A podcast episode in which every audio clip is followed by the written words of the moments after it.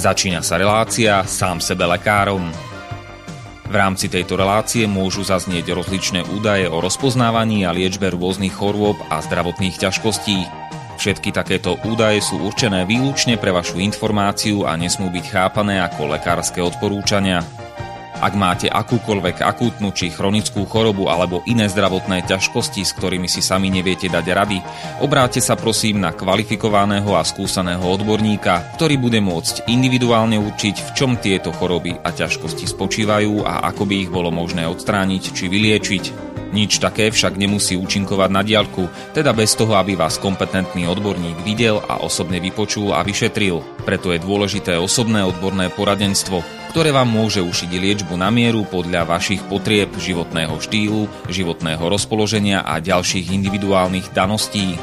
Nie je však v silách ani moderátora, ani hostí tejto relácie predvídať všetky okolnosti, ktoré by mohli konkrétne vo vašom prípade nastať a vyčerpávajúcim spôsobom ich v rámci relácie popísať. Zároveň moderátor a hostia tejto relácie nemajú nejakú kontrolu nad tým, či budú ich slová presne zapamätané, správne pochopené a bezchybne uplatnené. Zároveň vôbec netušia, kto všetko túto reláciu bude počúvať a teda nemajú nejakú možnosť individuálne podľa potreby zasiahnuť a diagnostiku či liečbu vhodne upraviť. Zároveň sa lekárska veda prudko vyvíja a každý týždeň sú zverejňované nové a nové vedecké štúdie, z ktorých niektoré prinášajú úplne zásadné nové poznatky, rozširujúce ľudské poznanie alebo vyvracajúce doteraz prevládajúce domienky.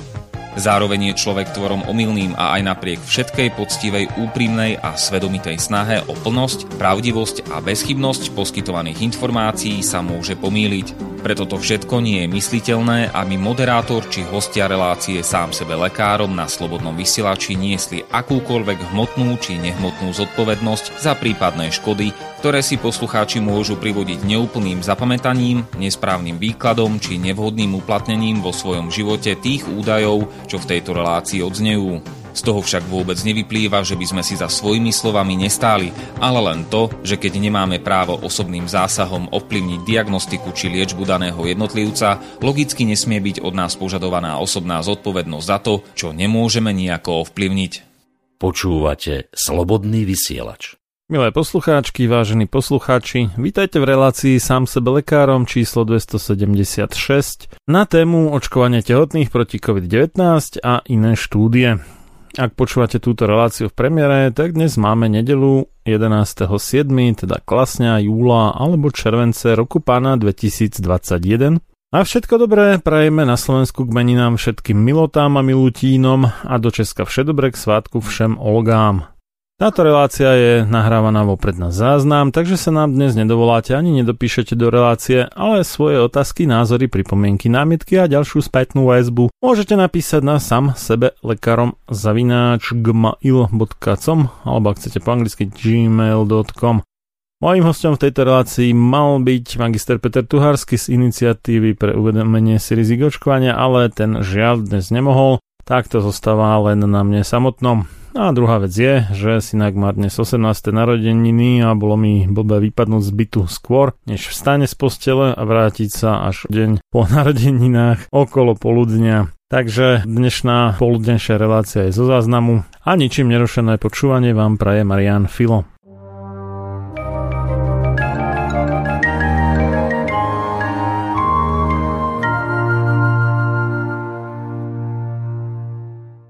Najprv sa pozrieme na štúdiu očkovania tehotných žien proti COVID-19. Je to možno neuveriteľné, ale naozaj niekoho napadlo očkovať tehotné ženy proti COVID-19 a táto štúdia sa volá po anglicky Preliminary Findings of mRNA COVID-19 Vaccine Safety in Pregnant Persons teda predbežné zistenia bezpečnosti očkovania proti COVID-19 mRNA vakcínami u tehotných osôb. Je to taký vtipný názov, lebo však osoba môže byť iba žena, tak asi by malo byť iba u tehotných žien, ale dobre. Autori sú Tom Shimabukuro a kolektív a vyšla v časopise The New England Journal of Medicine No a táto štúdia sa týka dokopy 3958 tehotných žien, ktoré boli očkované medzi 14. decembrom 2020 a 28. februárom 2021 a k 30. marcu 2021, teda zhruba mesiac po doočkovaní poslednej tehotnej ženy v rámci tejto štúdie, bol zisťovaný stav tehotenstva a z týchto 3958 tomuto dátumu 827 buď porodilo alebo potratilo. Čiže mali tzv. dokončené tehotenstvo. Keď si to rozdelíme podľa trimestra, v rámci ktorého boli očkované, tak bolo očkovaných e, v rámci 30 dní pred poslednou menštruačnou periódou, dokopy 92 žien, v prvom trimestri 1132 žien, v druhom 1714 žien a v treťom 1019 žien.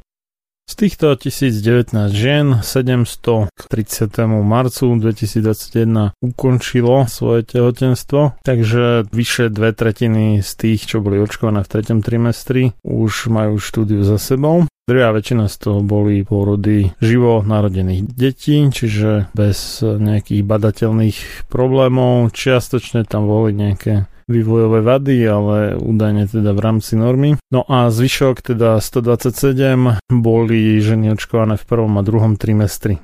Podstatný údaj, ktorý možno mnohých zmiatol, bolo, že 104 z týchto 127 tehotenstiev skončilo potratom, no a z tých 104 bolo 96 v prvom trimestri, to znamená, že 8 teda zvýšok v druhom trimestri. Z toho niektorí vypočítali, že 104 delené 127 sa rovná 82%, to znamená, že z očkovaných v prvom a druhom trimestri 82% potratilo. Avšak tí, čo takéto niečo tvrdia, si zrejme nevšimli fakt, že toto sa týka iba tých, ktoré k 33.2021 skončili svoje tehotenstvo a že veľká väčšina z tých, čo boli očkované v prvom a druhom trimestri, ešte k tomuto dátumu svoje tehotenstvo neskončila. Presnejšie povedané, z tých, čo boli očkované v prvom trimestri, mohli mať e, k dátumu zisťovania stavu tehotenstva na najvýš e, plod 6,5 mesiaci tehotenstva, na najvýš, No a niekoľko málo z tých, ktoré boli očkované v druhom trimestri, už mohlo donosiť dieťa a porodiť v termíne. Ale to museli byť také, ktoré boli očkované niekde na začiatku tohto obdobia, teda ešte v decembri 2020. A to na konci druhého trimestra, aby to vyšlo, že plus e, zhruba teda tie 3 mesiace, 9 e, kalendárnych mesiacov tak potom zo pár teda druho trimestrov očkovaných uh, už mohlo porodiť v termíne. Ale väčšina ešte nie. No a keď e, si to zoberieme, že z 1132 žien, ktoré boli očkované v prvom trimestri, 96 potratilo, to je nejakých 8,48%, tak to nevyzerá byť nejaké tragické, lebo bežný jav je, že cez 10% tehotných potratí, respektíve tehotenstiev skončí potratom. Niekde to môže byť, ale to už asi bude nejaké kritické v rámci danej populácie údajne, že až skoro každé štvrté dieťa, teda až, až do 25%, ale skôr to bude sa pohybovať niekde medzi 10-15% za normálnych okolností, pokiaľ nemajú nejaké výživové deficity alebo nejaké iné problémy v danej populácii. Čo treba tiež vedieť v rámci tejto štúdie je, že ako spontánny potrat je definované niečo, čo nastane pred 20. týždňom tehotenstva. To znamená, že keď začína tretí trimester, no povedzme 27.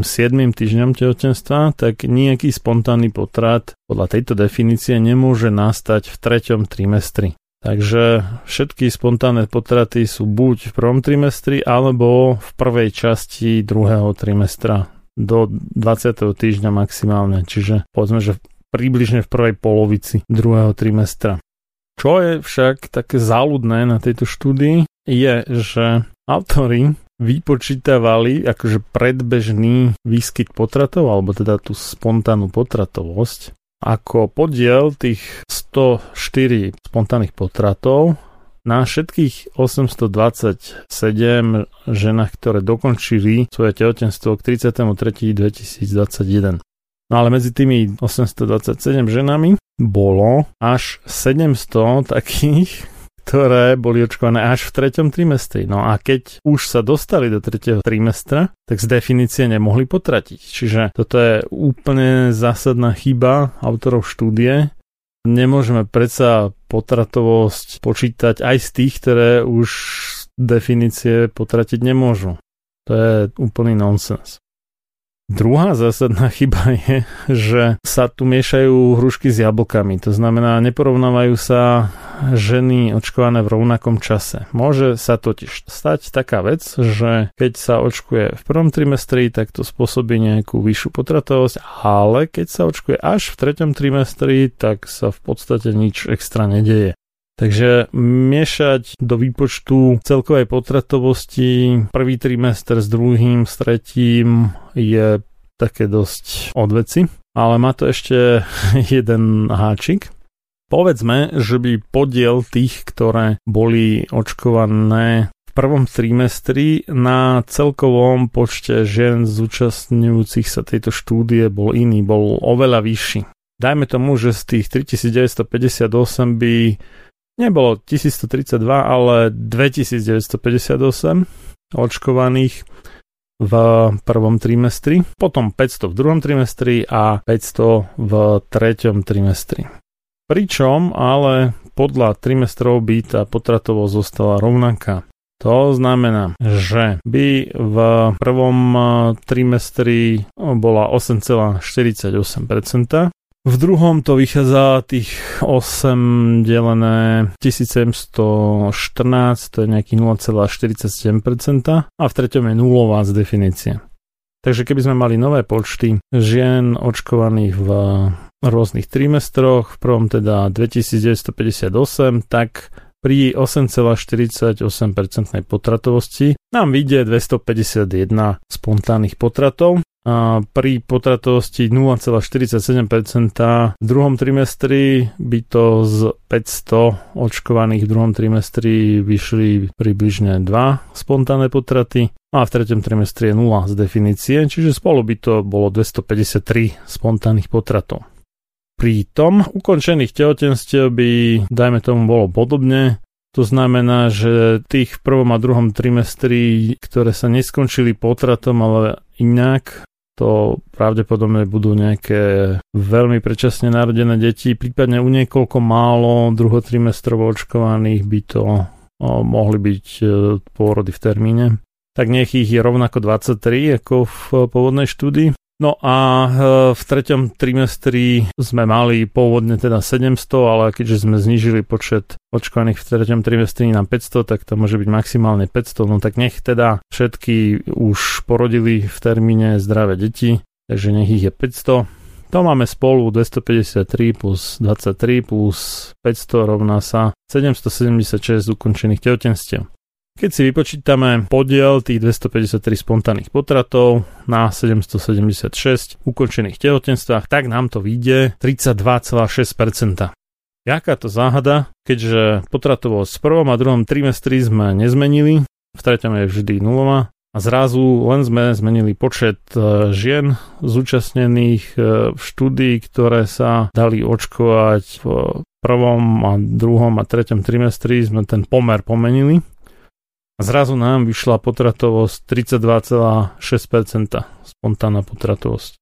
Je teda evidentné, že takýto spôsob výpočtu, ktorý predviedli autory štúdie, je vyslovene závadný, že takto sa to počítať nedá. Je to úplný nezmysel a je to zásadná chyba, kvôli ktorej by tá štúdia mala byť stiahnutá, pretože na základe tohto ich výpočtu, ktorý je založený na evidentne nesprávnom vzorci, oni tvrdia, že počet spontánnych potratov je v rámci normy Vidie to ako teda 104 delené 827, teda 12,6%, čo je teda v norme medzi tými 10 a 26%.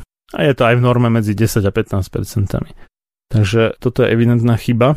Čo by teoreticky mohli autori štúdie urobiť, aby to správne vypočítali ako predbežné hodnotenie, je, že by zobrali všetky tie ženy, ktoré boli očkované pred 20. týždňom tehotenstva a ktoré do datumu zisťovania výsledkov tehotenstva už dokončili 20. týždeň tehotenstva, alebo potom 20. týždni tehotenstva už podľa ich definície potratiť spontánne nemôžu.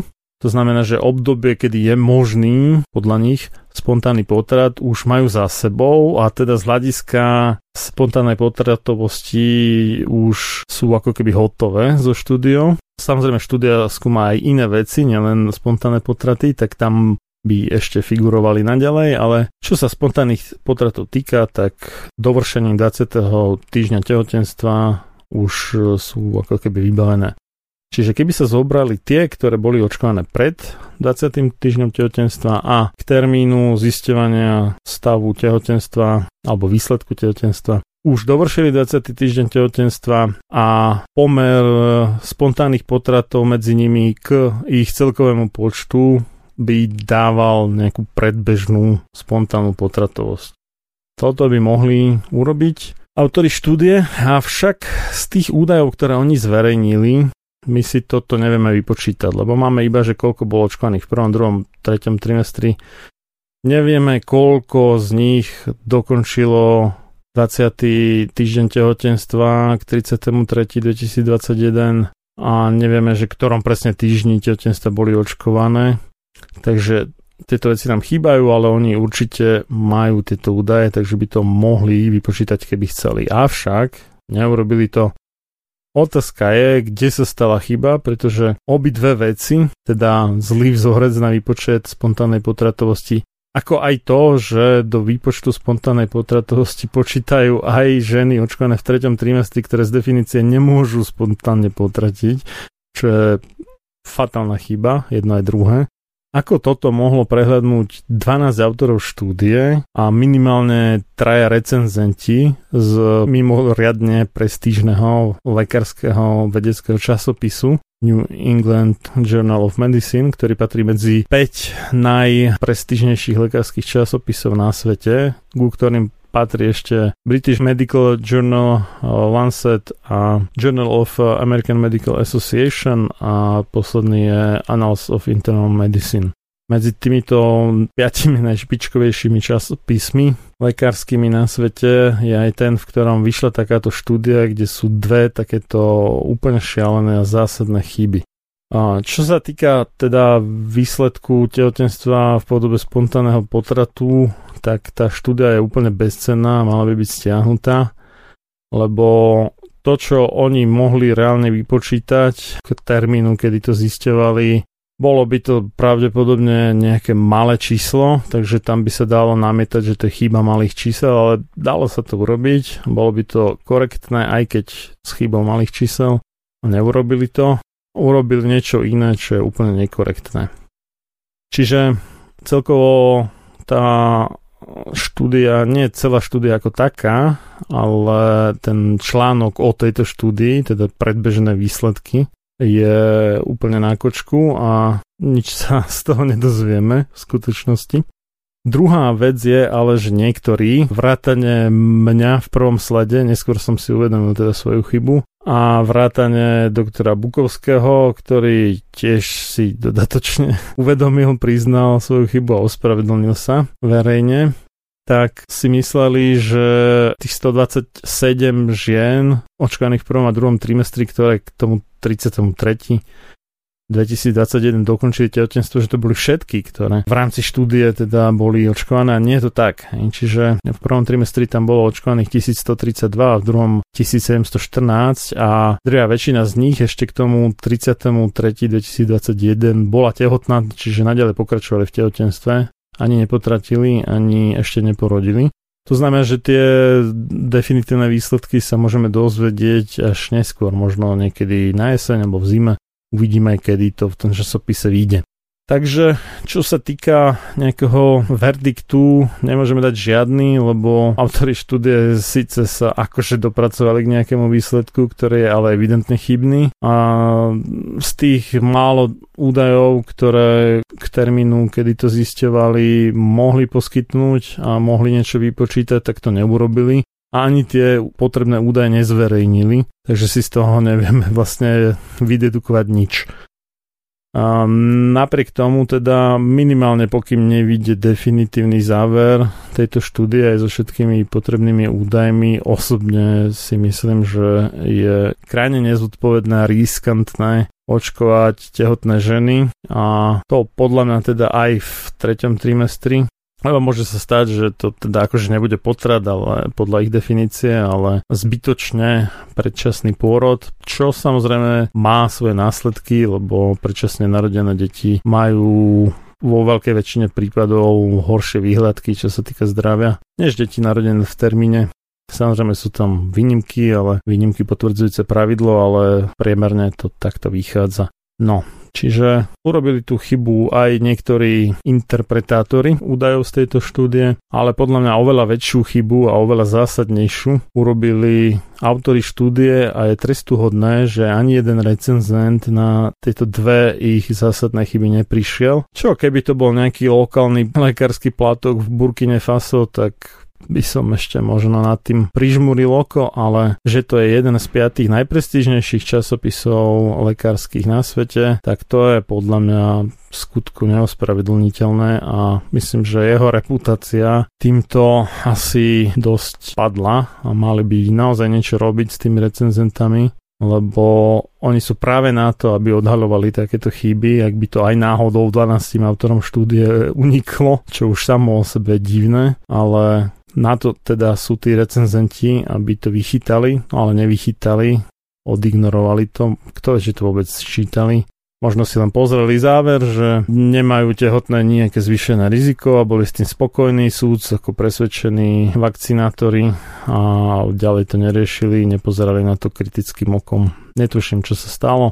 Každopádne je to obrovské zdvíhanie ako autorov, tak aj recenzentov z časopisu New England Journal of Medicine, a keďže je to také nepochopiteľné, mám také podozrenie, že či nejde náhodou o nejaké spiknutie, o nejaké ošálenie verejnosti, že to očkovanie v tehotenstve je v pohode, aj keď v skutočnosti nie je, ale tým, že oni tam narafičili taký úplne šialený vzorec, nezmyselný, ktorého nezmyselnosť sa ukáže tým, že pomeníme pomer e, účastníčok podľa toho, v ktorom trimestri boli očkované a už to dáva úplne odveci čísla a dokonca ešte tie, ktoré z definície nemôžu potratiť, tak sa s nimi počíta vo výpočte potratovosti, čo je v skutku na hlavu. To je niečo také, ako keby sme počítali do percenta, že koľko osôb percentuálne zomrelo na rakovinu krčka maternice a do toho výpočtu by sme počítali aj mužov, ktorí nemajú žiaden krčok maternice Takže by nám samozrejme vyšlo nižšie percento, než keby sme počítali iba ženy. No tak presne takýto šialený nezmysel to je. A takéto niečo vyjde v jednom z piatich najprestížnejších lekárskych časopisov sveta, tak to, to je skutočne na hlavu. Takže ako to je s očkovaním tehotných žien zatiaľ nevieme, uvidíme neskôr, počkáme si do jesene, možno do zimy, kým sa zverejnia definitívne výsledky, kým všetky ženy z tejto štúdie buď porodia alebo potratia a následne ešte kým to autory štúdie spracujú a potom možno sa k tomu budeme môcť nejak vyjadriť. Dovtedy ja osobne zastávam stanovisko predbežnej opatrnosti a rozhodne by som neodporučil nejakej tehotnej žene očkovanie proti COVID-19 a to aj napriek tomu teda, že je faktom, že všetky vírusové choroby môžu byť v tehotenstve nebezpečnejšie než mimo tehotenstva pre tú ktorú ženu. Keďže tehotenstvo prepína imunitu do takého vychýlenia v prospech protilátkovej imunity a v neprospech bunkovej imunity, ktorá tá bunková teda je dôležitejšia súčasť pri riešení vírusových ochorení, teda vírus. Takže vlastne všetky tehotné sú náchylnejšie na vírózy počas tehotenstva. Napriek tomu mi toto riziko príde vyššie než riziko koronavírusu. keďže v drve väčšine prípadov tehotné ženy sú tak do 40-45 rokov, len vynimočne vo vyššom veku. A toto zase nie je taký vek, ktorý by bol nejak veľmi nebezpečný, čo sa týka koronavírusu, skôr tak od 60, no v horšom prípade 50 rokov vyššie a to už obvykle ženy tehotné nebývajú v takomto veku. Takže môj záver nielen uh, u vakcín proti koronavírusom, ale u všetkým je rozumné vyhybať sa im v tehotenstve, ak už teda nie vyhybať sa im úplne. A z doposiaľ dostupných údajov nemôžeme o bezpečnosti očkovania proti COVID-19 tehotenstve povedať nič rozumné v princípe. Uvidíme neskôr.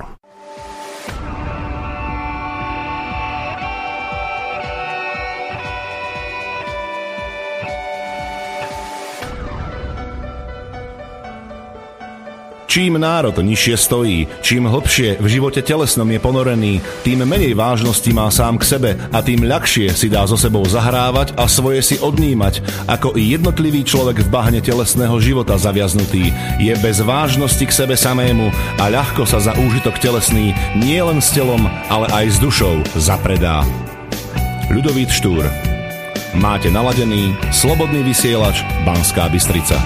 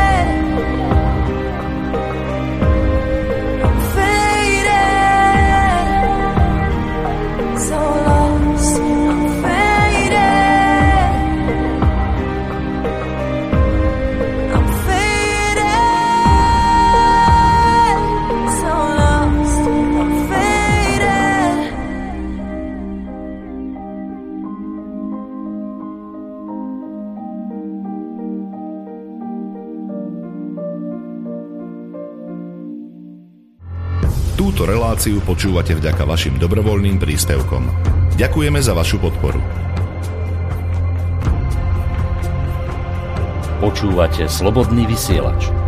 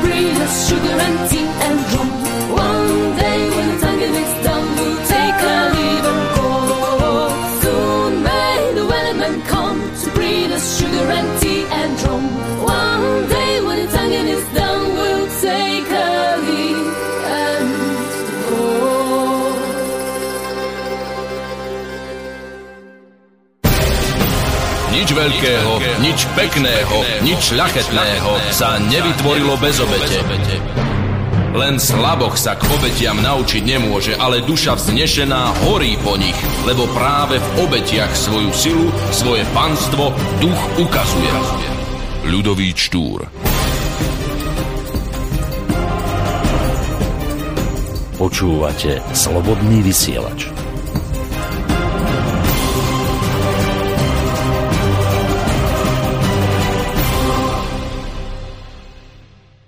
Ďalšou zaujímavou štúdiou, ktorá vyšla už v decembri 2020, je štúdia s anglickým názvom SARS-CoV-2 spike protein binds to bacterial lipopolysaccharide and boosts pro-inflammatory activity. Teda tá hrotová alebo špicová bielkovina z vírusu SARS-CoV-2 sa viaže na bakteriálny lipopolysacharid a podnecuje alebo zvyšuje zosilňuje prozápalovú aktivitu imunitného systému. Štúdiu vykonali Gana Petruk a kolektív dokopy 10 autorov, ktorí pochádzajú zo Švedska, Singapuru a Dánska. Vyšla v časopise Journal of Molecular Cell Biology. No, ide o to, že baktérie, nie všetky, ale tak niektoré majú na svojom povrchu, na tej bunkovej membráne, ako takú vonkajšiu vrstvu z lipopolysacharidov, to sú vlastne polysacharidy, nejakým spôsobom zmiešané s tukmi, čiže je to asi, keby sme boli veľmi takí laickí, tak by sme mohli povedať, že to je taký chleba s maslom, lebo chlieb je zdroj väčšiny polysacharíd a maslo je zdroj väčšiny tuk, takže nejaký taký chleba s maslom majú na svojom povrchu tieto baktérie a ten spike proteín nielenže napadá ľudské bunky, ale aj sa zavrtáva do týchto bakteriálnych bunkových membrán z lipopolysacharidov, čiže sa s nimi spája. A toto má za následok e, okrem iného aj to, že imunitný systém potom ešte prúčie reaguje vlastne na tú chorobu, čiže sa zosilňuje jeho imunitná odpoveď. No a okrem iného to môže mať aj ten následok, že pokiaľ sa tie baktérie tak poškodia, že sa tým v podstate zničia tým spike proteínom, tak niektoré toxíny, ktoré by inak zostali vnútri tých baktérií alebo by sa neuvoľňovali nejak veľmi rýchlo, sa pomerne krátkom čase dostanú buď do krvného obehu alebo proste nejak začnú poškodzovať človeka ktorý práve prekonáva COVID-19 a toto celé v podstate zhoršuje chorobu. Čiže pokiaľ človek má v sebe pomerne veľké množstvo baktérií, ktoré majú lipopolysacharidový povrch, a ktoré môžu vyrábať a držať vnútri seba niektoré tzv. endotoxiny sa to nazýva, alebo teda vnútorné toxiny, vnútorné jedy, tak to zhorší priebeh SARS-CoV-2 kvôli tomu, že v krátkom čase skrátka vychrstnú pomerne veľké množstvo týchto jedov a pridá sa to ešte k tomu, čo spôsobuje samotný ten COVID-19, takže je to taký zaujímavý poznatok, že SARS-CoV-2 nápada nielen ľudské bunky, ale aj baktérie, ktoré sa nachádzajú vnútri tela človeka.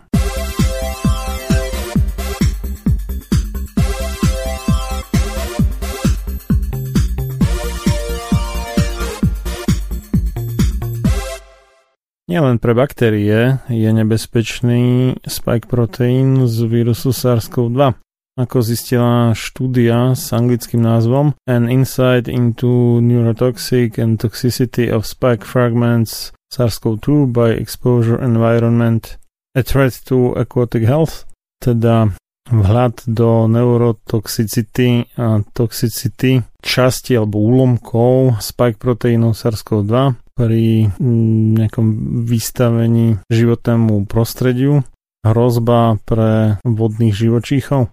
Úlomky alebo časti, fragmenty spike proteínu SARS-CoV-2 sú nebezpečné, jedovaté, hlavne teda jedovaté pre nervovú sústavu žubrienok jednej brazilskej žabky. Autori tejto štúdie boli prevažne z Brazílie. Hlavný autor je Ives Charlie Silva a celý rad autorov. Po jednom boli ešte z Norska a Spojených štátov amerických, inak sami Brazílčania. Táto štúdia vlastne zistila, že vylúčované spike proteíny, či už od očkovaných, ak sa toto reálne deje, to neviem, je možné, že áno, alebo od e, tých, ktorí práve prekonávajú COVID-19, tak e, môžu poškodiť modných živočichov, Otázka je, že do akej miery sa v tom škodlivom stave ešte dostanú až k ním, ale typol by som si, že čističky odpadových vod takéto veci nedokážu odfiltrovať, takže pravdepodobne sa to dostane až k tým vodným živočíchom a je možné, že nejaká väčšia miera nakazenosti týmto vírusom môže v niektorých lokalitách vážne ohroziť, či už sú to žabky, alebo prípadne možno aj nejaké iné vodné živočíchy.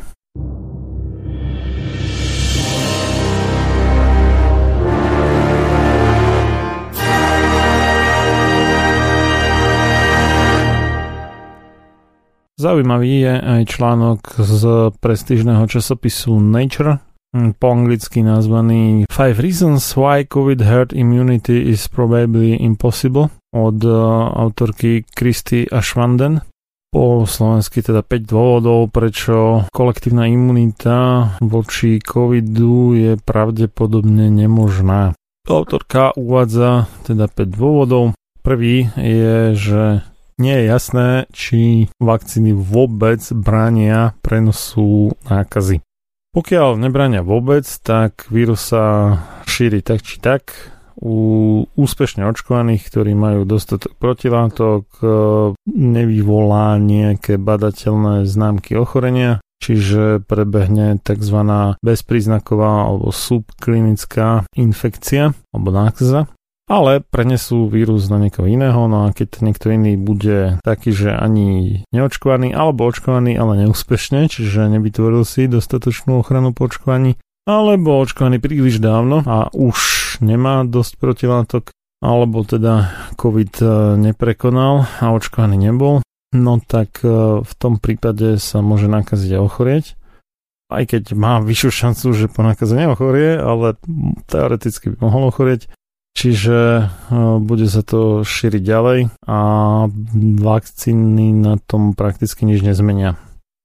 Tento článok sme mali pripravený už na aprílové vydanie korony našej každodennej, ale nejak si sme sa k tomu nedostali, pretože časovo sme to skrátka nestihli, takže vyťahnem ho až teraz preto, lebo tá tzv. kolektívna imunita je jediným obhajiteľným alebo ospravedlniteľným dôvodom pre plošné povinné očkovanie, či už bude povinné ako naozaj povinné zo zákona, alebo nepriamo povinné tým, že neočkovaným bude strpčovaný život na každom kroku, alebo že očkovaní budú mať nejaké veľmi príťažlivé výhody oproti neočkovaným, tak nech je to tak či tak. V oboch prípadoch je to v podstate povinné očkovanie, alebo pri najmenšom vynúcované, môžeme povedať, očkovanie tak jediné, čím sa to dá obhájiť, je tá kolektívna imunita, ktorá znamená, že keď sa stane imunným dostatočne veľké percento populácie, tak prestanú v tej populácii vznikať epidémie a ak tak len veľmi maličké a nerozšíria sa,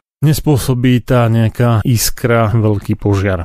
Čiže nemusia sa stať imunnými všetci, ale tým, že sa veľká časť stane imunnými, tak tí zvyšní, ktorí nie sú imunní, sa tak nejak nebudú mať veľmi od koho nakaziť a teda v kolektíve ako celku nebudú vznikať epidémie na najvyš tak niekoľko málo prípadov.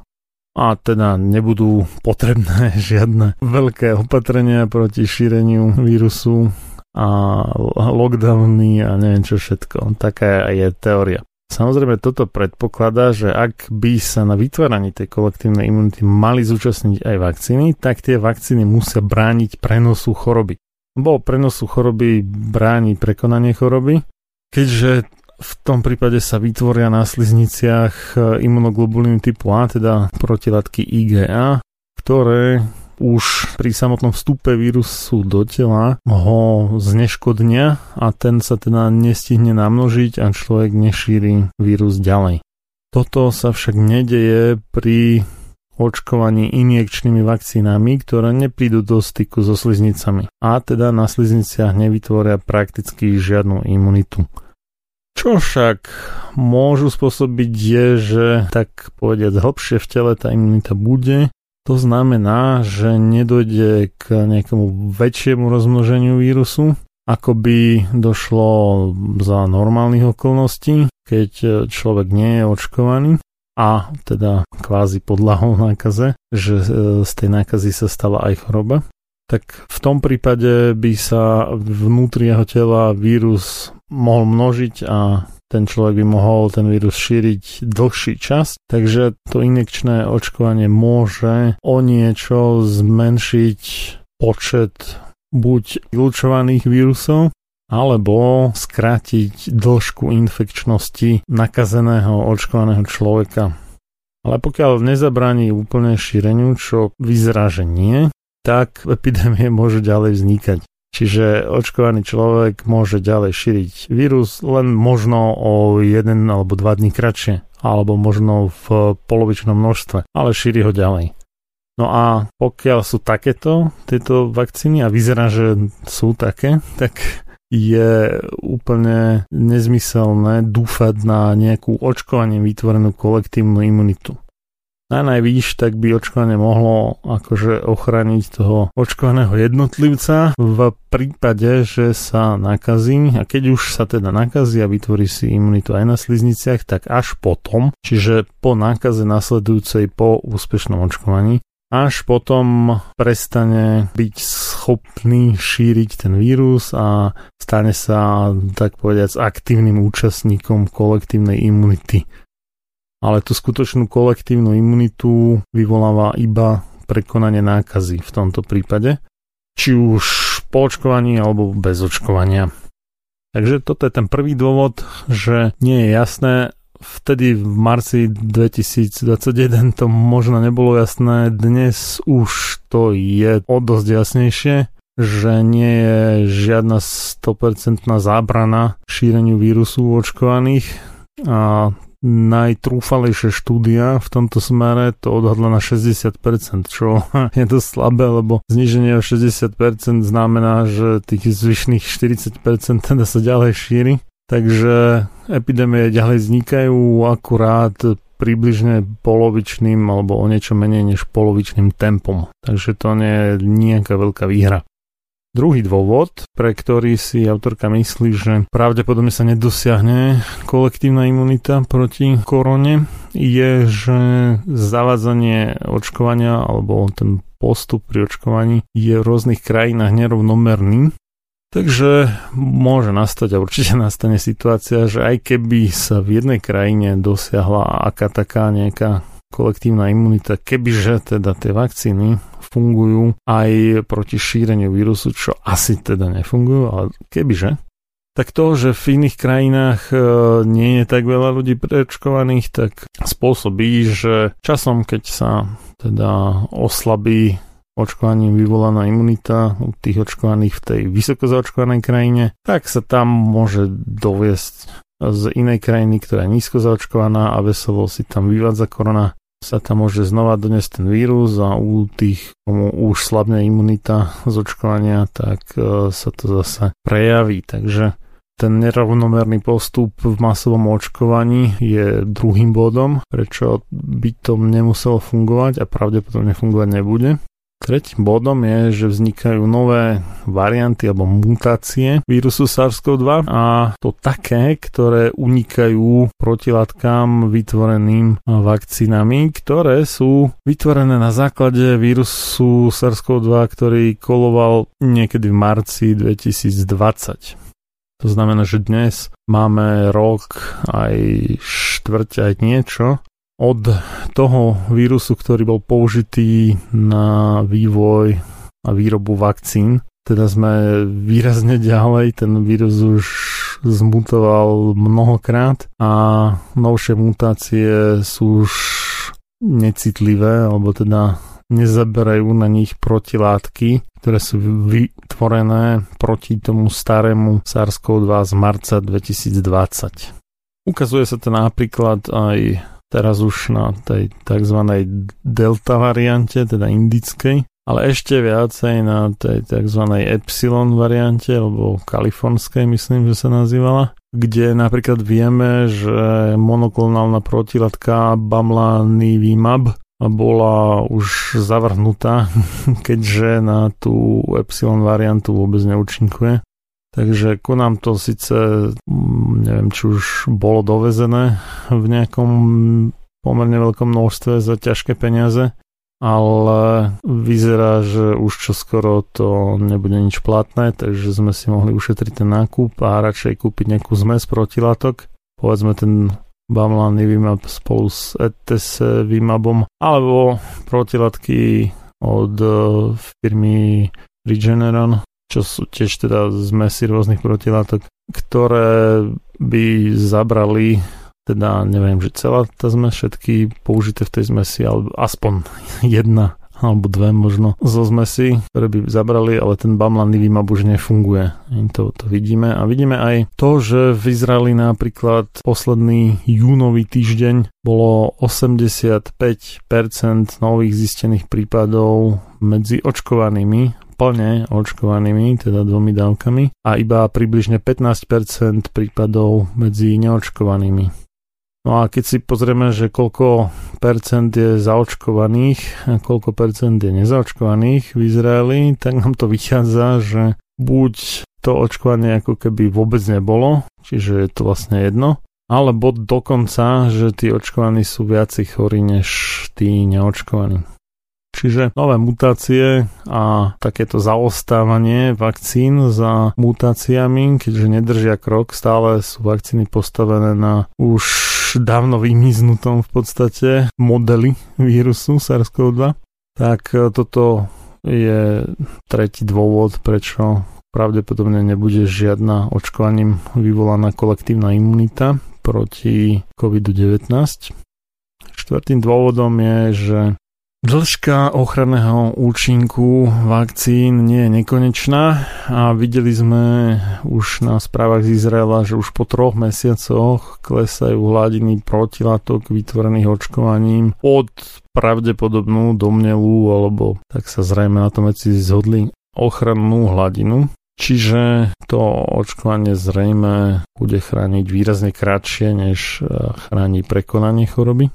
No a keď sa dostane, nech treba aj ten Izrael alebo nejaký iný vysoko zaočkovaný štát, dajme tomu Seychely alebo Spojené Arabské Emiráty, za pol roka do toho stavu, že väčšine očkovaných už e, skončil ten ochranný účinok očkovania, tak sa tam u tých teda, ktorí COVID neprekonali ešte, môže korona zase vyzabávať naplno a teda to očkovanie im veľa platné nebolo nakoniec. Čiže tak či tak dojde k premoreniu populácie a iba zbytočne vyhodili peniaze na milióny alebo desiatky miliónov vakcín.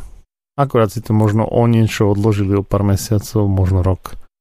No a posledný piatý dôvod, že prečo nebude asi vytvorená kolektívna imunita je, že očkovanie môže zmeniť správanie ľudí. To znamená, že ľudia prestanú byť opatrní, čo sa týka nejakých opatrení, ktoré majú zábraniť šíreniu vírusu, ako sú tie sociálne rozostupy a náhubky a dezinfekcie a zhromažďovanie sa vo väčších počtoch a tak ďalej a tak ďalej. No a keďže to očkovanie nefunguje tak skvelo, ako to môžete vidieť a počuť v reklame, tak dojde skrátka k šíreniu tomu, toho vírusu. Možno nie v tak veľkej miere, ako by došlo, keby nikto nebol očkovaný, ale dojde. Možno dokonca vo väčšej miere, než keby nikto nebol očkovaný a všetci dodržiavali tie opatrenia na zamedzenie šíreniu vírusu, než keď zaočkovaní sú a tie opatrenia nedodržiavajú. Takže takto to vidí Kristy Ashwanden um, vo svojom článku z 18. marca 2021, ktorý vyšiel v časopise Nature, alebo to príroda po slovensky. Ja sa s tým viac menej stotožňujem a je podľa mňa ešte aj pár ďalších dôvodov, prečo to nebude fungovať, ale o tom niekedy inokedy.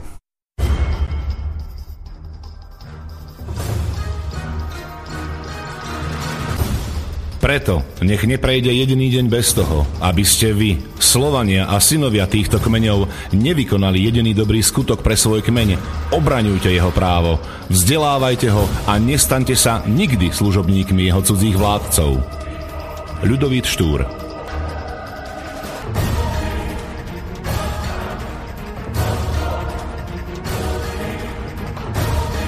Počúvate Slobodný vysielač.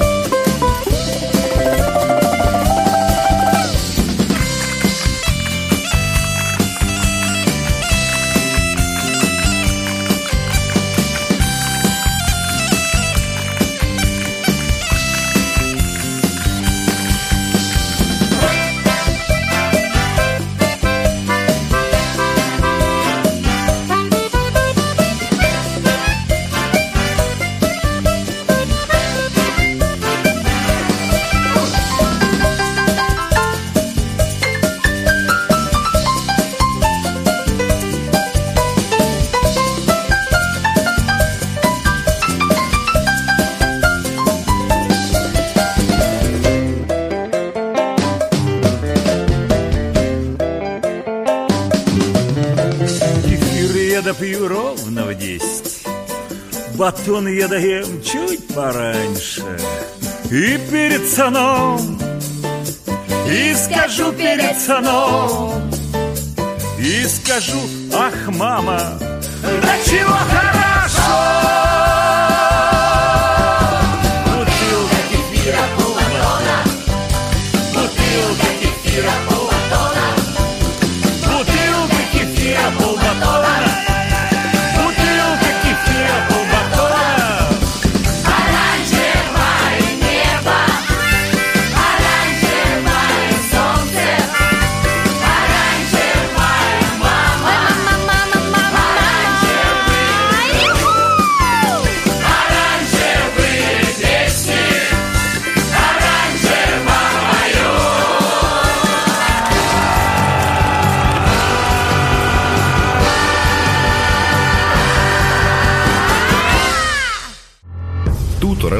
počúvate vďaka vašim dobrovoľným príspevkom.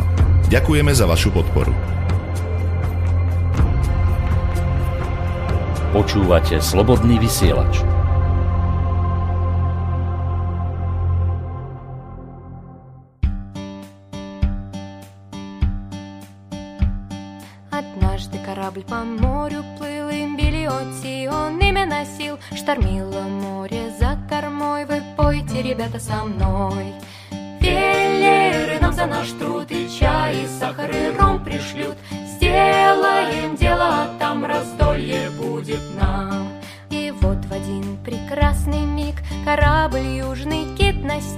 Тогда поклялся капитан, поймает он кита.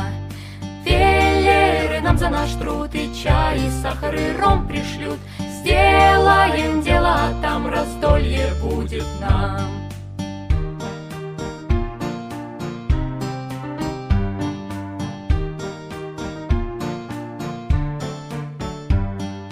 Южный кит, набравший сил, своим хвостом корабль обвил. Кита задели гарпуном, и он нырнул на дно.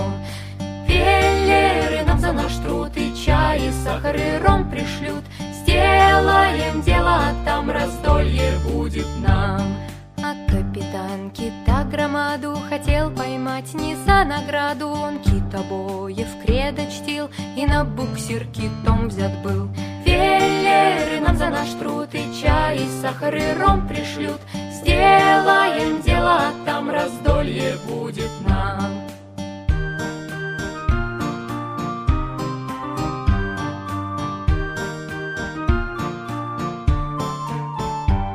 За сорок или больше дней Тащил корабль он все сильней Уж лодки все на дне морском А киту все нипочем Веллеры нам за наш труд И чай, и сахар, и ром пришлют. Сделаем дело, а там раздолье будет нам. Я слышал, битва все кипит Не порван трос, не отпущен кит. От веллеров сигнал дают Победы китобоев ждут. Веллеры нам за наш труд И чай, и сахар, и ром пришлют. Сделаем дело, а там раздолье будет Веллеры нам за наш труд И чай, и сахар, и ром пришлют Сделаем дело, а там раздолье будет нам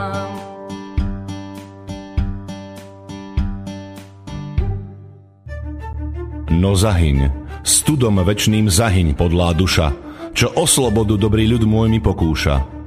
Lež večná meno toho nech ovenčí sláva, kto seba v obeď svetu za svoj národ dáva. a ty morho, hoj morho, detvo môjho rodu, kto kradmou rukou siahne na tvoju slobodu, a čo i tam dušu dáš v tom boji divokom, mor ty len a voľne byť, ako byť otrokom. Samochalúbka.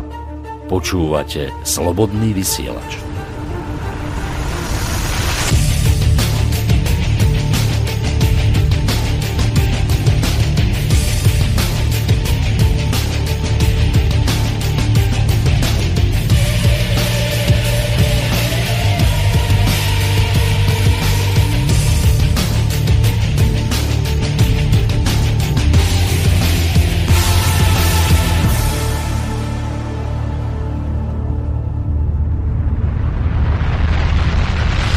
Ďalšou zaujímavou otázkou je riziko vzniku prionových chorôb, ktoré je tiež spojené so spike proteínom SARS-CoV-2.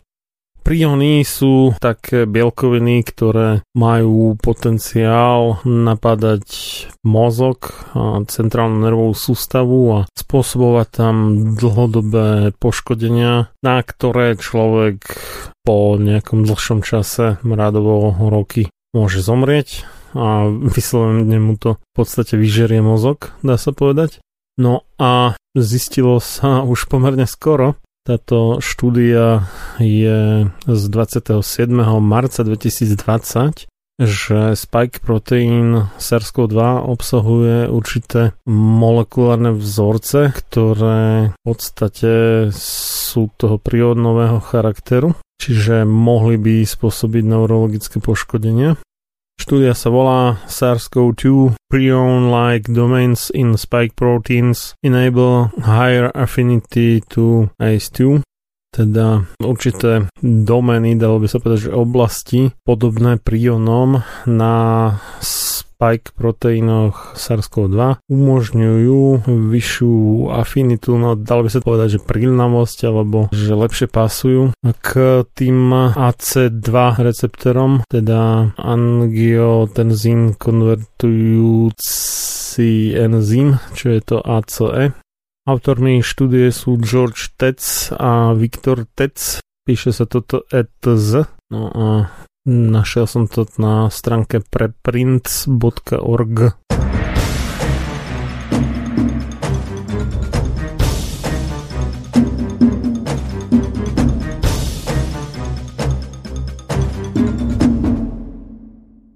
V súvislosti s tým je tiež e, štúdia po anglicky nazvaná COVID-19 RNA-based vaccines and the risk of prion disease, ktorej autorom je Bart Klassen, s C sa píše. Po teda vakcíny založené na RNA COVID-19. Tam to je samozrejme terminologická chyba, malo by tam byť RNA vírusu SARS-CoV-2, ale nevadí a riziko prionovej choroby. No a túto autor vlastne ukazuje tiež ako tí dvaja tecovci, že na tom spike proteíne SARS-CoV-2 a aj na tom, ktorí vyrábajú bunky napadnuté vakcínami alebo tými malými nanotukovými guličkami s obsahom mRNA z vakcín od Pfizeru a od Moderny, tak je to vlastne to isté. Čiže nielen ten divoký vírus SARS-CoV-2, ale aj bunky premenené vakcínou na továrne na spike protein SARS-CoV-2 v podstate vyrábajú niečo, čo by mohlo teoreticky spôsobovať e, závažné chronické neurologické problémy, ktoré nakoniec skončia smrťou. Kto by nevedel, tak prionovou chorobou je napríklad e, choroba šialených kráv, ktorá sa u ľudí nazýva Kreutzfeldtova Jakobova choroba ale je to v podstate to isté ako choroba šialených kráv u kráv. A je to niečo, z čoho zatiaľ myslím, že sa nenašla nejaká liečba na to. Akurát možno sa to poškodenie mozgu, ktoré sa stupňuje v priebehu tej choroby, dá nejak spomaliť, ale nedá sa to zvrátiť, takže toto je dosť závažný problém, ak by sa toto potvrdilo, že skutočne tie vakcíny, ale aj teda ten divoký vírus SARS-CoV-2 spôsobujú takéto problémy, tak to môže byť dosť nemilé Každopádne je tu rozdiel medzi tým, že niekto dostane divoký vírus, že sa nakazí a tým, že mu vakcína vyrobí nejaké spike proteíny. A to v tom, že keď sa nakazí na divoko, tak má vysokú šancu, že už má buď nejaké protilátky z nejakého iného koronavírusu, ktoré aspoň čiastočne fungujú na ten SARS-CoV-2, alebo, a to je vyššia pravdepodobnosť, má nejaké špecifické T lymfocyty,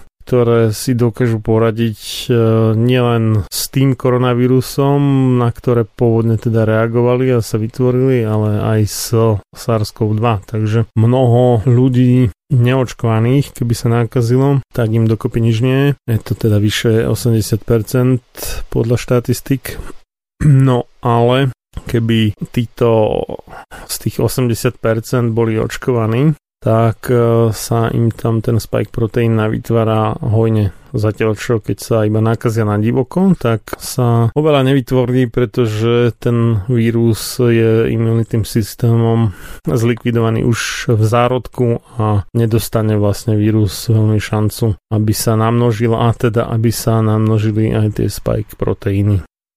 Čo ma na tejto štúdii tiež zaujalo a nevedel som to doteraz, že e, vo vakcíne od Pfizeru je použitý v rámci tej e, mRNA taký špeciálny umelý, dá sa povedať, e, nukleotid.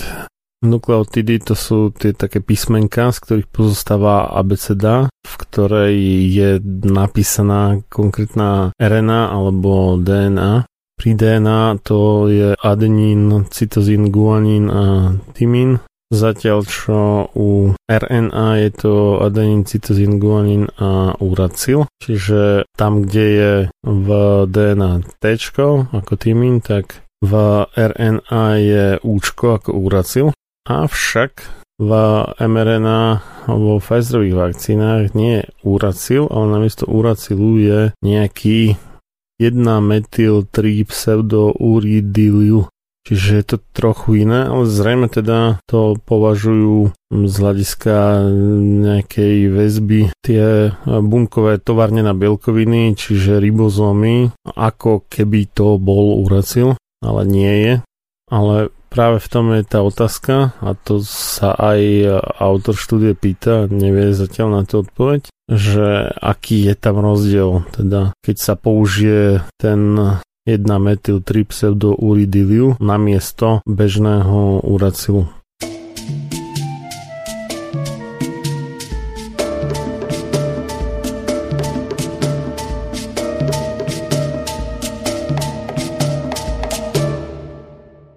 Zaujímavej štúdii sa podujalo Európske fórum pre dohľad nad bezpečnosťou vakcín po anglicky European Forum for Vaccine Vigilance.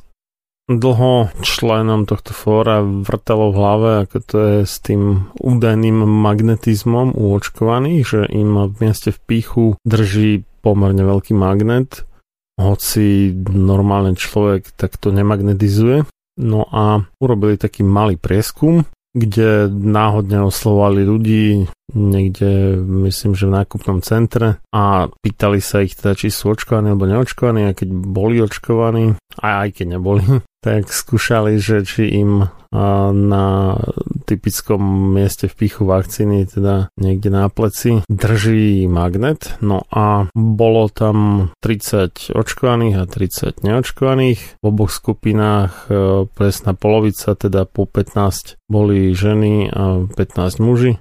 Čiže bolo to genderovo vyvážené. No a zistilo sa, že u 30 neočkovaných ani u jedného nedržal na tom typickom mieste v pichu magnet. Avšak u 29 z 30 očkovaných, a toto ma skutočne zarazilo, že až tak veľa, ten magnet držal. Čiže je zjavné, že toto sa už nedá vysvetliť len nejakou náhodou. Možno keby tých prípadov bolo 5, tak potom áno, ale keď už je to 30 plus 29 a teda iba jeden z 30 očkovaných nedržal magnet na mieste v pichu, no tak to zrejme teda nebude nejaká náhoda, bude v tom nejaký vzorec. Aký to je otázka, ja som spochybnil možnosť, že by to samotná vakcína spôsobila sama o sebe, teda že obsahuje toľko magnetického materiálu, že by to udržalo aj nejaký povedzme 15-20 gramový magnet, pretože samotná vakcína je u Pfizeru konkrétne nejakých 0,3 ml približne, čo je približne 0,3 gramu a drvá väčšina z toho je voda, takže tam nehrozí, že by mohlo byť nejak veľa toho magnetického materiálu, kebyže tam naozaj je. To ešte nevieme, lebo v príbalovom letáku nie je uvedené v rámci zloženia nič, čo by sa javilo byť magnetickým materiálom. No a kontaminácie pravdepodobne nebudú rade povedzme stoviek miligramov, ani desiatok miligramov pravdepodobne. Čiže ak tam vôbec niečo magnetické je, tak zrejme to bude menej než 0,05 gramu a to je skutočne zanedbateľné množstvo a nemôže to udržať ten magnet. Ja som tak rozmýšľal, že čo sa tam mohlo stať, že či na mieste vpichu vakcíny, keď sa tam pravdepodobne teda zhrknú nejaké imunitné bunky, nejaké teda biele krvinky, že by tie biele krvinky mali tú vlastnosť, neviem o tom, ale musím to nejak pripustiť, aby to dávalo zmysel, že by mali tú vlastnosť, že magnetizujú, alebo niečo iné, že by sa tam mohlo stať, že by sa tam zhrklo dostatok magnetizujúceho materiálu, nejakého, neviem akého, kde by sa nabral v tom tele, ale očividne sa niečo také deje, čiže to zjavne to očkovanie vyvoláva. Otázkou pre mňa je, a to by teda sa malo tiež zistiť, že či sa toto deje po každom očkovaní, alebo je to iba otázka tých mRNA vakcín, prípadne všetkých vakcín proti COVID-19. Toto neviem, ale pri najmenšom je to zaujímavé a už školuje po internete veľmi veľa videí, kde tí, čo boli očkovaní, tak im držal magnet na mieste vpichu vakcíny a niekde inde na tele obvykle teda nedržal, iba na tom mieste vpichu vakcíny. Niektorým tam držal dokonca aj mobil alebo lyžička vyrobená z magnetického kovu a podobne. Takže je to taká záhada zatiaľ a som zvedavý, že či sa nájde niekto, kto ju rozluskne. Ešte dodám k tej mini štúdii, že bola vykonaná v Luxembursku a čo sa týka vakcín, tak 17 eh, z tých očkovaných malo aspoň jednu dávku Pfizeru, 7 malo aspoň jednu dávku AstraZeneca, traja mali aspoň jednu dávku Moderny a traja mali Johnsona, ten je iba jednodávkový. No a 6 malo obe dávky Pfizeru a jeden obedávky AstraZeneca a jeden obedávky Moderny. Zaujímavé bolo, že 22 z tých 29, čo magnetizovali, tak e, držal magnet iba na tom pleci, kde, do ktorého boli očkovaní, ale 7 prekvapivo držal aj na druhom pleci. No a vyzeralo to tak, taký trend, že tí, ktorí boli očkovaní dávnejšie, tak e, mali silnejší ten magnetizmus. Veľmi zvláštne.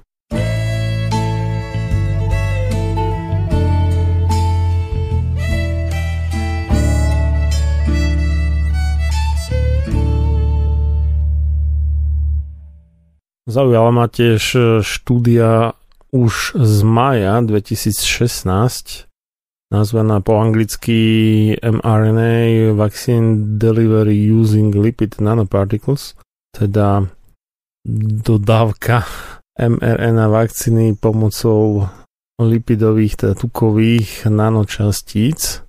Autorom je Andreas Reichmuth a ďalší štyri autory. Vyšlo to v časopise Therapeutic Delivery. No a pojednáva sa tam o niektorých veciach, ktoré sú spoločné s dnešnými mRNA vakcínami. Tieto pojednávané v tej štúdii boli iba nejaké experimentálne, ktoré sa nedostali do komerčného štádia. Dovolím si pár citátov zo štúdie. Takže pokrývanie týchto nanočastíc s lipidom obsahujúcim polyetylen glykol môže znižiť aktiváciu komplementu toto treba dodať, že komplement, kto nevie, tak to je v podstate taká nešpecifická protilátka alebo sústava nešpecifických protilátok, ktoré mm, sa bežne nachádzajú v krvi a ktoré sú schopné nejakým spôsobom náhľadať, zničiť alebo označkovať pre iné bunky, ktoré potom zožerú tieto či už vírusy alebo niečo iné, baktérie a podobne tak tento komplement sa aktivuje, keď príde nejaká nákaza, ktorú dokáže rozpoznať aj nešpecifická imunita. No a pokiaľ by neboli tieto malé tukové nanoguličky s obsahom mRNA pokryté tým polyetylen glykolom, tak by imunitný systém ich e, rozoznával ako nejakého nepriateľa a mohol by ich zničiť skorej, než by sa dokázali dostať dovnútra bunky a tam teda urobiť to, čo sa od tejto vakcíny očakáva. Takže pokrývanie týchto tukových nanočastíc nejakým tukom, ktorý obsahuje polyetylen glykol, zabraní alebo zníži aktiváciu komplementu. Správne množstvo polyetylen glykolu je kritické, čiže treba to vedieť odhadnúť. Zaujímavé je, že vyššie množstvo polyetylen glykolu v týchto tukových nanočasticiach môže nepriaznivo ovplyvniť príjem týchto tukových nanočastíc pomocou endocytózy a endozomálneho úniku. To znamená, že keď je toho pegu tam veľa, tak to tá bunka možno nebude až tak veľmi chcieť zožrať. Čiže treba to odhadnúť. No a keď tam toho pegu je málo, tak to zase môže vymlatiť komplement skorej, než sa to do tej bunky dostane. Je veľmi dobre známe, že zvýšená, oni to nazývajú, že pegilácia, to PEG je skratka pre polyetylen glíko, pegilácia tých uh, tukových nánočastíc vedie k dlhšiemu času obehu v rámci krvi. To znamená, že sa nedostane tak rýchlo na miesto určenia, ale dlhšie obieha v krvnom obehu. Avšak protilátky proti polyetylen glykolu sa po opakovaných vnútrožilových podaniach pegilovaných tukových nánočastíc hm, dramaticky zvýšili, vymlatili vlastne e, tieto tukové nánočastice z krvi a viedli k akutnej hypersenzitivite, teda precitlivenosti. Toto zistenie je veľmi závažné pre aplikácie v rámci imunoterapie, kde opakované dávky môžu byť potrebné pre dlhodobú ochranu. Možným riešením je zmena tej molekuly polyetylen glykolu na menej imunogénny variant alebo použitie iných ciest podania. Takže povedzme ústne namiesto injekčného, respektíve injekčné nie do žily, ale do svalu a podobné veci. Iný citát z tejto štúdie. Intravenozne, teda vnútrožilové injekcie mRNA vakcín kde tá mRNA je zabalená v tukových nanočasticiach, sú menej časté, pretože majú potenciál systémových e, nežiaducich účinkov. V skutku streknutie imunogénneho materiálu do krvného obehu môže viesť k masívnej produkcii cytokínov, tiež e, známej ako cytokinová búrka, ktorá môže viesť k šoku a smrti. Cytokiny sú molekuly, teda chemikálie, ktoré sa používajú na riadenie imunitného systému a na komunikáciu medzi jeho jednotlivými zložkami. Takže tu je otázka, že či časť tých anafylaktických šokov alebo reakcií, ktoré nastali v podstate aj v oznamovacích prostriedkoch hlavného prúdu komunikované, že nastali krátko po uvedení vakcíny od Pfizeru na trh, Takže či čas toho nejde na vrúb e, napichnutia žily alebo nejaké cievy pri očkovaní, že sa to dostalo rovno do krvi. Malo by sa to síce podávať vnútro svalovo, teda intramuskulárne, ale nečikovný očkujúci personál by sem tam mohol aj tráfiť nejakú cievu. Takže toto je otázka. No a ešte jedna vec ma tam zaujala a to, to vyzerá dosť závažne. Dúfam, že to nebolo použité, aspoň tak sa tvária výrobcovia zatiaľ, ale do budúcnosti kto ho vie.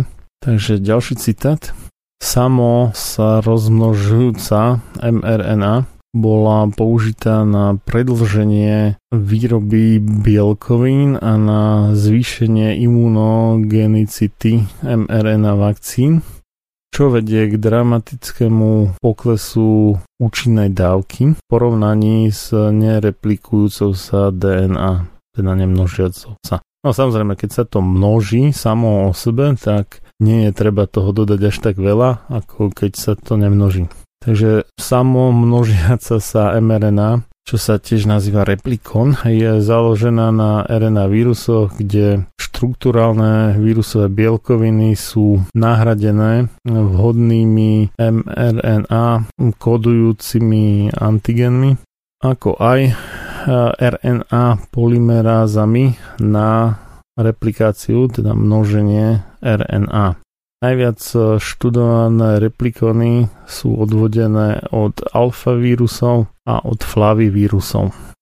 Keď boli vložené do buniek, mRNA exprimuje tieto heterologné, teda cudzie gény a množí sa. Skrz množenie mRNA možno vyrobiť veľké množstva želaných antigénov až do nejakých 20% e, celkového množstva bunkových bielkovín.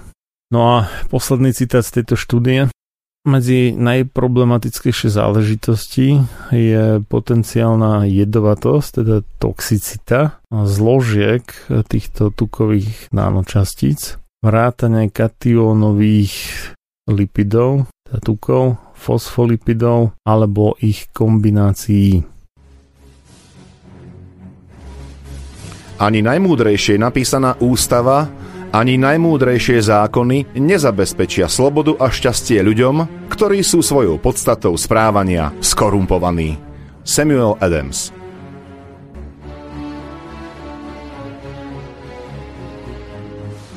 Počúvate Slobodný vysielač.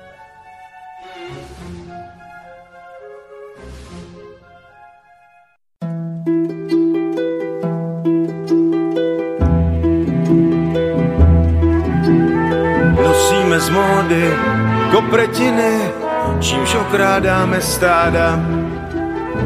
A půl, kdy jsme jméno obětiny, je titul kamaráda. Na obou nohách Větnamku a jako komfort hlavu. Na klupy placku, jak příznámku, znak příslušnosti k davu. I naše generace má svoje prominenty, programy a rezignace a facky argumenty, potleske k umlčení a pískot na pochvalu a místo přesvědčení jen pití pívá z žalu.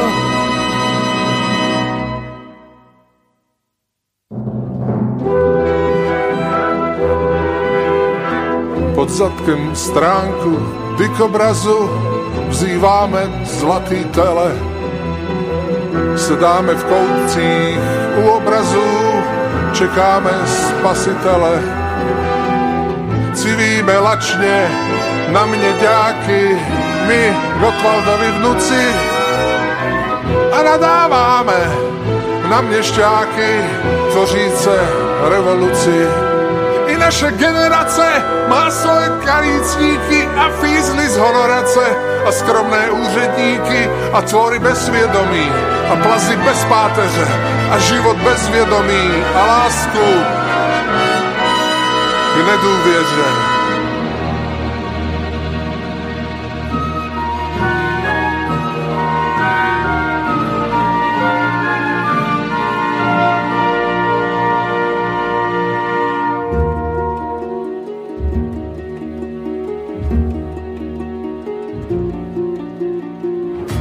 Nejsme, nejsme to, co kdysi už známe ohnout záda.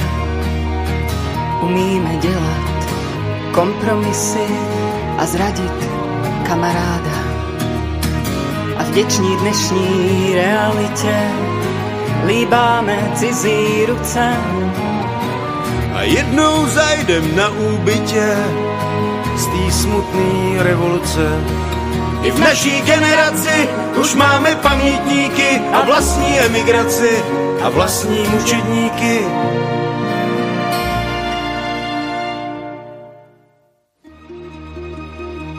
A s hubou rozmlácenou dnes zůstali jsme němí.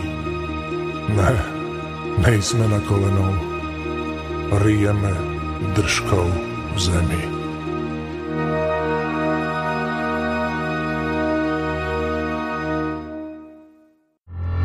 Túto reláciu počúvate vďaka vašim dobrovoľným príspevkom.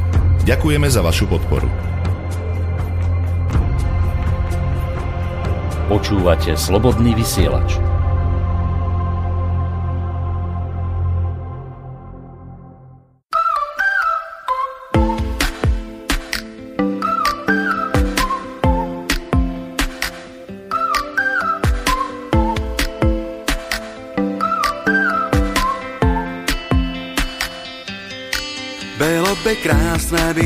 Co je v podstatě reflektorem.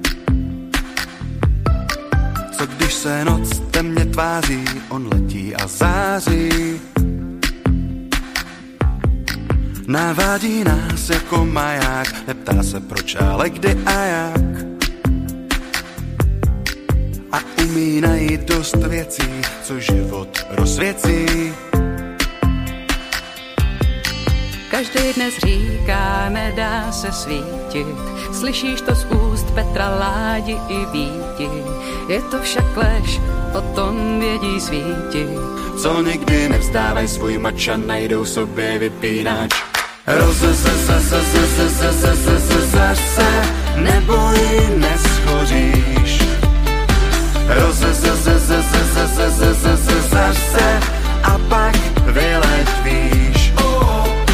Rozasí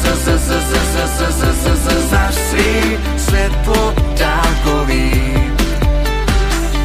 a svet mi záždy odpoví.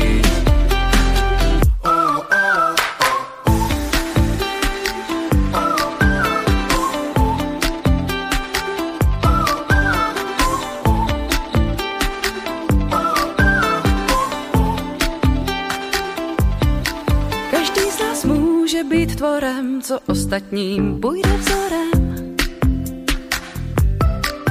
Co když pro něco plane, nezná sliby plane. A pak i navzdory strachu dál zkoušet to má chuť. A neřeší keci, jen věci rozsvěcí. Každý den říká, nedá se svítit, slyšíš to z úst Hanky stáně i jíti. Je to však lež, o tom vědí svíti, co nikdy nevzdávají svůj mač a najdou sobě vypínač. Rozezaš se, neboj, neschoříš. Rozezaš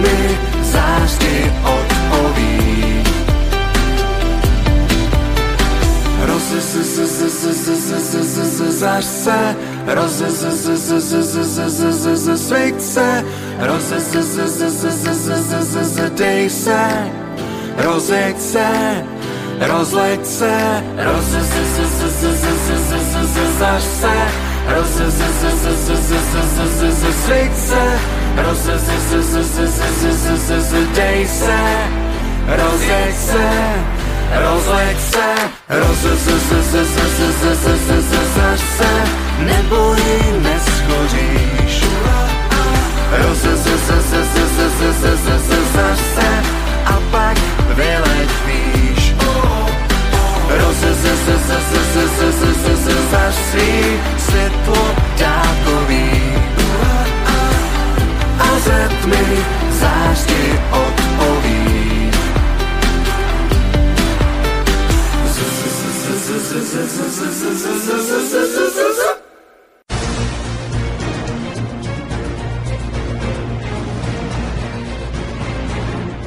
Sloboda slova je najzákladnejší pilier slobodnej vlády. Keď zbúrate túto oporu, ústava slobodnej spoločnosti stráca svoju platnosť a na jej ruinách vyrastá tyrania.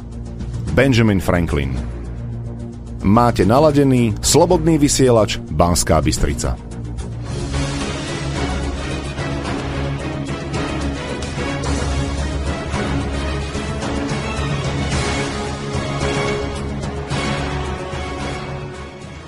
Včera, teda v sobotu 10.7.2021 od 14.00 bol v Bratislave na námestí Slobody, teda pred e, úradom vlády Slovenskej republiky.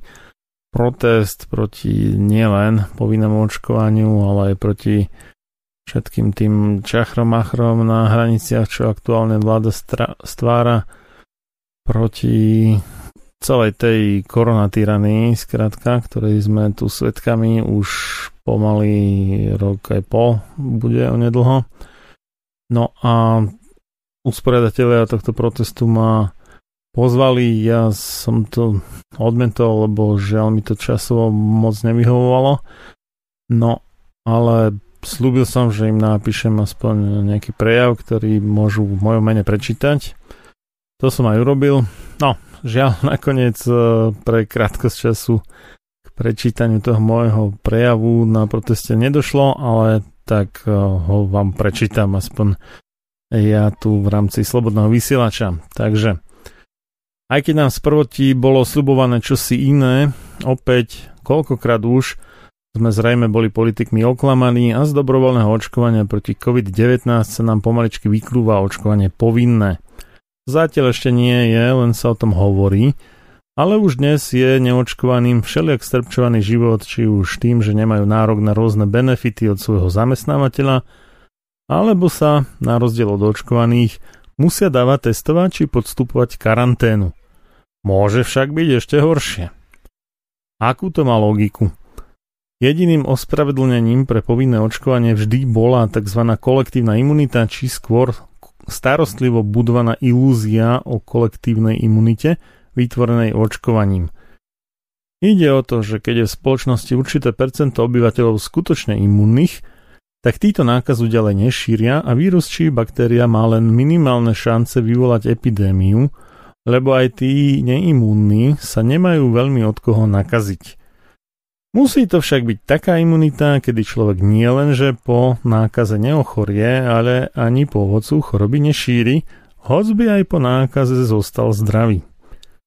Splňajú túto podmienku vakcíny proti COVID-19? Jednoznačne nie. Najtrúfalejšia štúdia, ktorej hodnovernosť je pri najmenšom pochybná, odhadla úspešnosť vakcín pri znižovaní infekčnosti očkovaných ľudí na 60%. To znamená, že očkovanie ani pri 100% zaočkovanosti šírenie vírusu nezastaví, ale na najvýš ho spomalí na polovicu či 40%.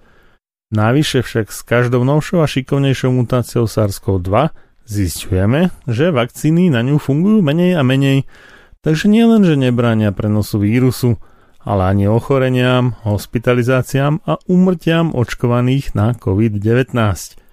Nehovoriac o tom, že samotné očkovanie spôsobuje mnohé ochorenia, hospitalizácie a umrtia.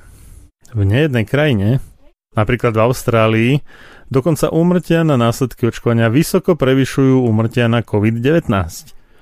Krajiny s najvyššou zaočkovanosťou, ako sú Seychely, Mongolsko, Spojené arabské emiráty, Čile, Uruguay či Veľká Británia, sú dnes zároveň krajinami s najvyšším výskytom nových prípadov COVID-19. Pritom v Mongolsku do spustenia očkovania COVID-19 takmer nepoznali. A nie len to. Vo Veľkej Británii je smrtnosť delta, teda indického variantu SARS-CoV-2 u neočkovaných 0,08%, ale u očkovaných až vyše trikrát vyššia 0,26%. Pre porovnanie, smrtnosť laboratórne potvrdenej chrípky je v rozmedzi 0,1% až 5%, v závislosti od kmeňa chrípkového vírusu a od krajiny. Pritom nám ministerstvo propagandy, eh, pardon, zdravotníctva hovorí, že sa máme dať zaočkovať, aby sme boli chránení pred deltou, hoci Veľkú Britániu vysoká zaočkovanosť pred deltou zjavne neochránila. Ba naopak, Veľká Británia patrí medzi štáty s aktuálne najvyšším výskytom nových prípadov tú vytúženú kolektívnu imunitu nám teda očividne nejaká vakcína nevytvorí. Môžu ju však vytvoriť tí, čo COVID-19 prekonajú, hoc aj bezpríznakovo, lebo tí už vírus naozaj nešíria. Napríklad deti a mládež, ktorí ak aj vôbec ochorejú, tak COVID-19 až na vzácne výnimky prekonajú hravo. Očkovať ich a zabraniť tak vytvoreniu oveľa silnejšej imunity u nich – než by kedy vôbec dokázalo očkovanie, je nielen oblúdne zverstvo z hľadiska etiky, keďže riziko závažných nežedúcich účinkov očkovania je u nich mnohonásobne vyššie než riziko následkov covidu, ale navyše to znemožňuje vznik skutočnej kolektívnej imunity. Tá však očividne nie je vôbec cieľom súčasných politikov a zdravotníckých papalášov. Cieľom je predať čo najviac vakcín – a keďže vakcíny proti COVID-19 majú s obrovským predstihom najviac nežedúcich účinkov spomedzi všetkých vakcín, napríklad úmrtí na následky očkovania proti COVID-19 je za pol roka viac než úmrtí na následky všetkých vakcín dokopy za predchádzajúcich 30 rokov, toto konkrétne teda v Spojených štátoch amerických, možno je cieľom aj vyrobiť toľko nežedúcich účinkov, že to výdatne podporí odbyt iných liekov od tých istých firiem, čo vyrábajú vakcíny. Možno to dramaticky zniží plodnosť alebo zvýši výskyt rakoviny, čo zatiaľ nikto netestoval a za tak krátky čas by to ani nešlo zistiť. Vakcíny proti COVID-19 sú a ešte najmenej 2 roky budú experimentálnym produktom – Keďže tretia fáza klinických skúšok, ktorá by normálne musela skončiť pred uvedením na trh, sa potiahne napríklad u vakcíny od Pfizeru až do 2.5.2023. Dočasné pripustenie používania týchto experimentálnych vakcín bolo len kvôli núdzovej situácii. Avšak núdzová situácia pominula. Mali by tieto vakcíny byť zakázané pri najmenšom do dokončenia tretej fázy klinických skúšok – Lenže COVID-19 nikdy nepredstavoval núdzovú situáciu u detí a mládeže, preto by u tejto vekovej kategórie nemala o očkovaní vôbec byť reč. A ani omylom o očkovaní povinnom, či očkovaní ako podmienke pre to či ono. Deti sú naša budúcnosť. Nedovolme špinavému a krvavému biznisu výrobcov vakcín spraviť si z našich detí Eldorado na ich a na našu škodu. Nenechajme sa viac vydierať vrcholne nekompetentnou a skorumpovanou hrôzovládou, ktorá zo Slovenska spravila desiatý najhorší štát na svete, čo do úmrtí na COVID-19 v prepočte na milión obyvateľov a ktoré opatrenia akože proti šíreniu choroby boli v drvej väčšine prípadov kontraproduktívne, rovnako ako je viac na škodu než na užitok aj očkovanie, obzvlášť očkovanie detí, proti COVID-19 experimentálnymi vakcínami, mnohonásobne nebezpečnejšími než tá najnebezpečnejšia vakcína, aká kedy bola schválená za ostatných 50 rokov. My nie sme a ani naše deti nie sú a nebudú pokusnými králikmi výrobcov vakcín a už vôbec nie zadarmo či dokonca pod nátlakom súčasnej hrôzovlády a jej prisluhovačov. Nie sme štátny majetok, ani otroci štátu. Sme zvrchovanými vládcami nad svojimi telami a nejaká farmaceutická štetka ani žiaden psychopatický minister nám nebude rozkazovať, čo máme so svojimi telami robiť a čo si máme dať pichnúť, ani nás k tomu nebudú akokoľvek vydierať. Dosť bolo tejto hrôzovlády spriahnutej s farmaceutickými molochmi, priatelia. Tu už naozaj ide o holý život.